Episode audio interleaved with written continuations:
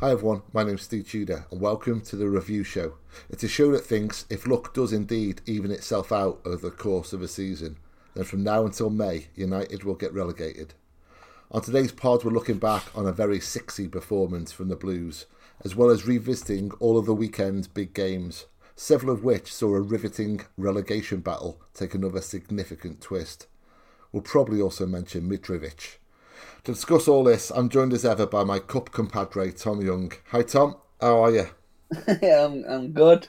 Uh, like you say, you've, you've, you've summarised a pretty intense weekend of football in about 10 seconds there. And there's a, a, hell of a lot to unpack. So, yeah, hopefully it should be a good one. It was indeed a lot of to unpack. I mean, let's start obviously at City. Um, I mean, City was sublime. But before we get to that, I think we should talk about Burnley because obviously the, the Vinny connection the fact that they were just very good and the fact that they are ripping the championship apart this season. I personally thought they were the better team for the first half hour. Um, I think they caused us all kinds of problems. Would you go along with that? Yeah, very much so. I was. I didn't really know what to expect from Burnley coming into it. It was. I felt sorry for them in a way with the draw because I thought they really, when you looked at the teams left in, if they'd have had a home draw yes, yeah. against anyone other than really City or United, I think you'd have you'd have fancied them to give as good as they got, and and they gave as good as they got in that, that first half hour at the Etihad.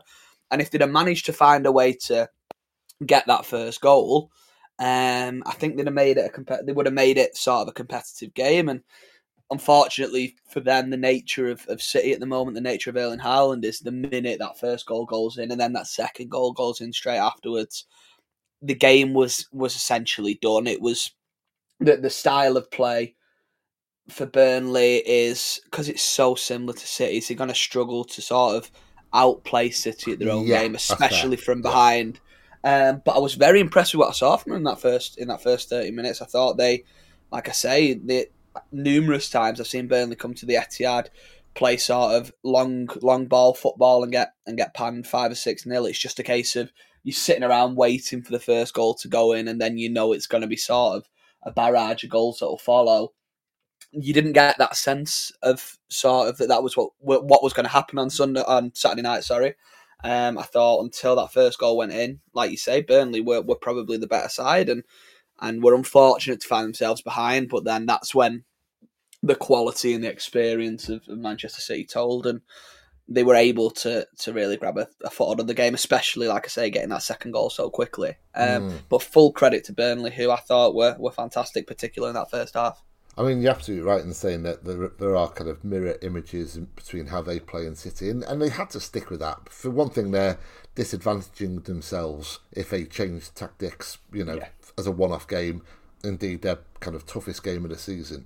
Um, but also, it, it, you've got the best chance at the Etihad if you go at City. I always think. I mean, if you're going to sit back, as you say, it's just going to be a matter of time before you know De Bruyne and Co find a way through. So they were right to stick to their guns and play that kind of football. But when you do that, then suddenly there is a huge kind of you know chasm in quality between the two teams. So one is going to beat the other, you know, kind of ninety nine times out of hundred. Um, but yeah, they created a few chances and they did really well. And I think they were so well organised by Vinny. Uh, that reflects so well on him. Because um, frankly, you know, it's more than possible for an average manager to compile a very good team. But it's very hard for any manager to put a team together who plays like that and are as well organised as that. I think that really came through more so than the quality of the individuals. You know, the collective was, so well organised. Um, if you put this Burnley team into the top flight right now, this season, how they've been playing this season, and I don't think they've changed their style too much, where would they be? I mean, I'd put them up there alongside Brentford and Fulham. Yeah, I mean, in terms of the style of play, in terms of the way way in which they're just kind of taking teams apart. They're not. You get teams that sort of, and I think Brentford and Fulham are fair comparisons in that Brentford and Fulham aren't just winning games of football; they're playing good football and yeah. they're winning. They're winning the games in the right way. Uh, you get it where you have teams that are just really good defensively, can nick a goal here or there and win football matches. Burnley aren't that team. They are very strong defensively. Don't get me wrong, but they're also a very good footballing unit. They're a very good side. And there was a quote that I read of Kompany, um, and I can't, I can't actually find the video of him saying it, and I assume it's true, where he said something along the lines of we're not first place in the championship Yes. we're 21st Yeah. place in english football and that's why we can't rest because we need to have that mentality that yes we've we're cruising our way essentially to a championship title but it gets tough in the premier league and they were showed on saturday but I don't think they are the 21st best best team in English football. I think comfortably, like you say, if you put them in the Premier League with that squad right now, I think you're talking minimum sort of 13th, 14th place in, in, in the Premier League. So Mm. yeah, I understand what Kompany's saying. I understand that they don't want to get ahead of themselves. It was probably the kind of the wake up call that Burnley maybe needed. I don't think the players ever really expected to come to the Etihad and win, or the fans for that matter. But it's the reality check that we are comfortably by far and away the best Mm. team in the championship. However, things get tougher and, and come come August, come September when the Premier League season kicks off, we're gonna we're gonna have a battle to sort of stay in this competition. But I think I think Burnley are right up there with sort of like you say, maybe not maybe not haven't done it across a long enough um, period of time to be as good as a Brentford, maybe, but certainly you look at Fulham and you think they're they're outweighing expectations, and with the way in which Burnley play football, I don't see any reason why they couldn't come into the Premier League and have a similar impact next season, like like Fulham have had in the Premier League this season. Yeah, and I think that scoreline could well be a blessing in disguise for Vinny when it comes to going to his chairman in this, over the summer. Um, there are some kind of problems at the moment, aren't there, in regards to FFP with Burnley. But if they do have a budget, if they are, are allowed to spend, then Vinny can say, you know, okay, look at what we did uh, against City and against United. We were valiant losers. um, do you want us to be valiant losers all season long? Okay, well, stump up. I need a new striker. I need a new midfielder.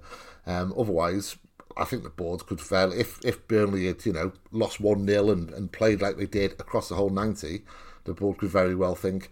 Do we need to really kind of go out and spend big this summer? Because our squad can easily compete.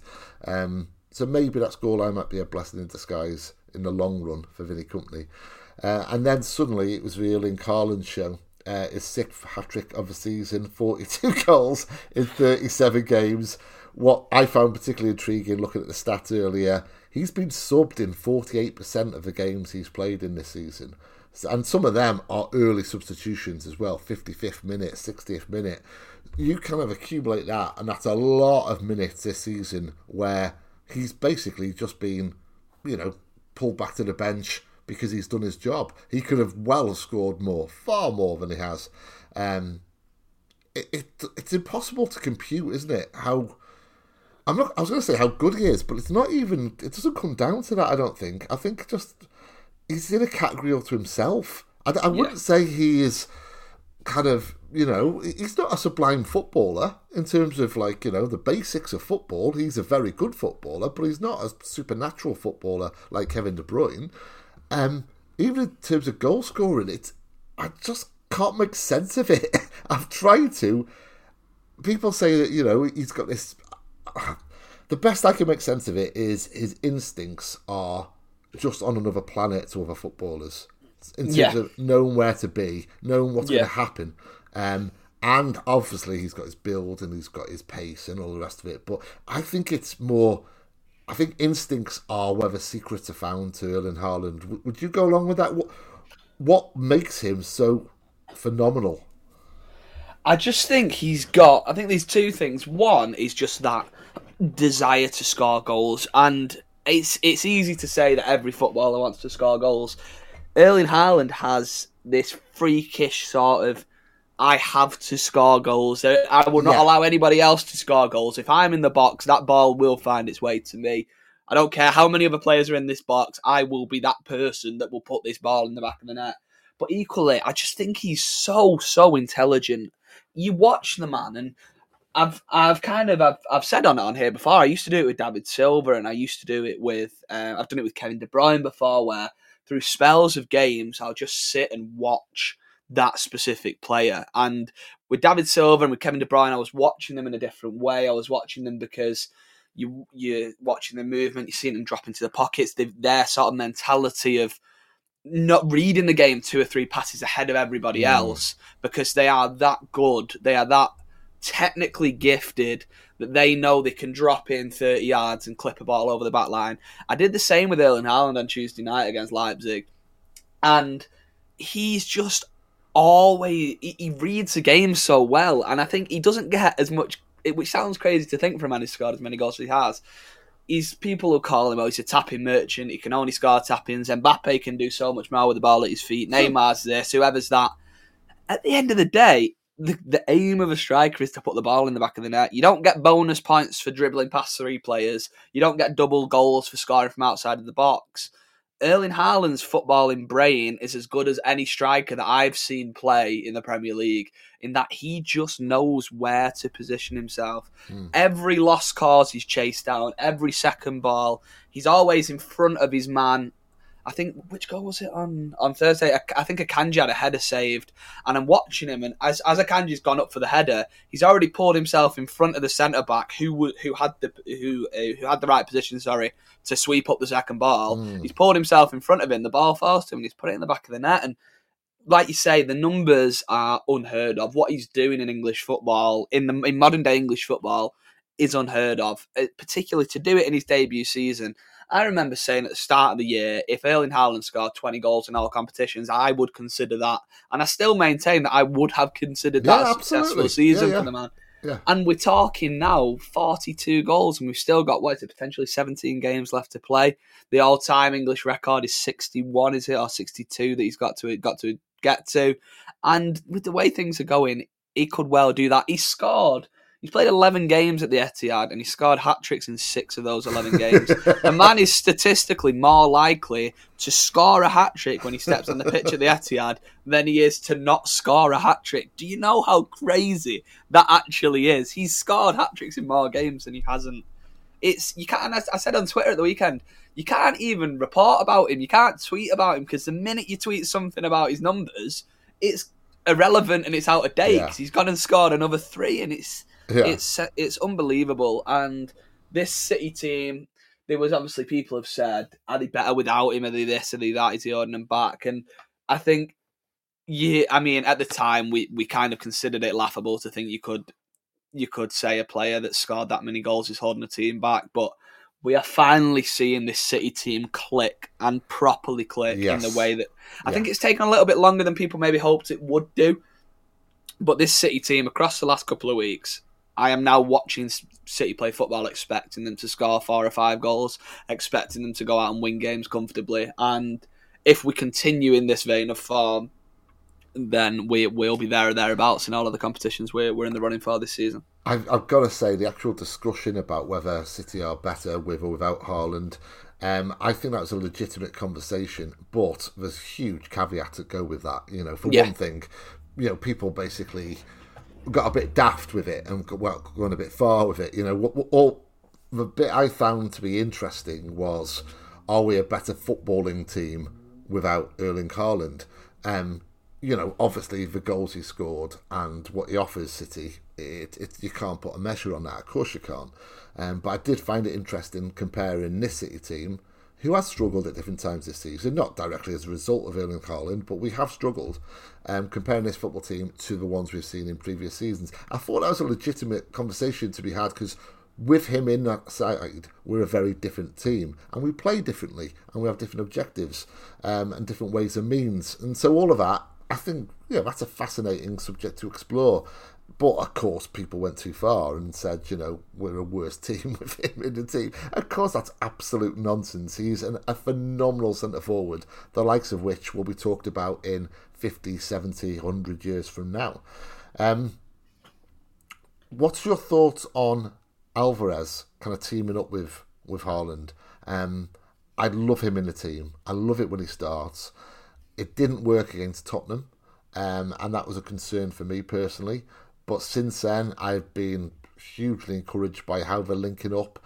As you said, City are really starting to find a way now of, of really maximising their strengths with Haaland in the team. And a lot of that, I think, is down to having Mahrez, Alvarez, Foden, all kind of getting closer to him. I think you know, and also it has to be said as well. We we've seen over about three or four game period. Gundo in particular trying to thread through balls, and it just didn't work out. You know, there was so many times where it just clip a player's defender's heel and it wouldn't reach him. But you could see Gundo was trying and trying and trying to thread these through balls. There's a lot more of that going on as well. Um, but anyway, going back to, I'm, I'm digressing there because going back to Alvarez, he's a player, magnificent player in his own right. I love him starting. Um, are you a fan?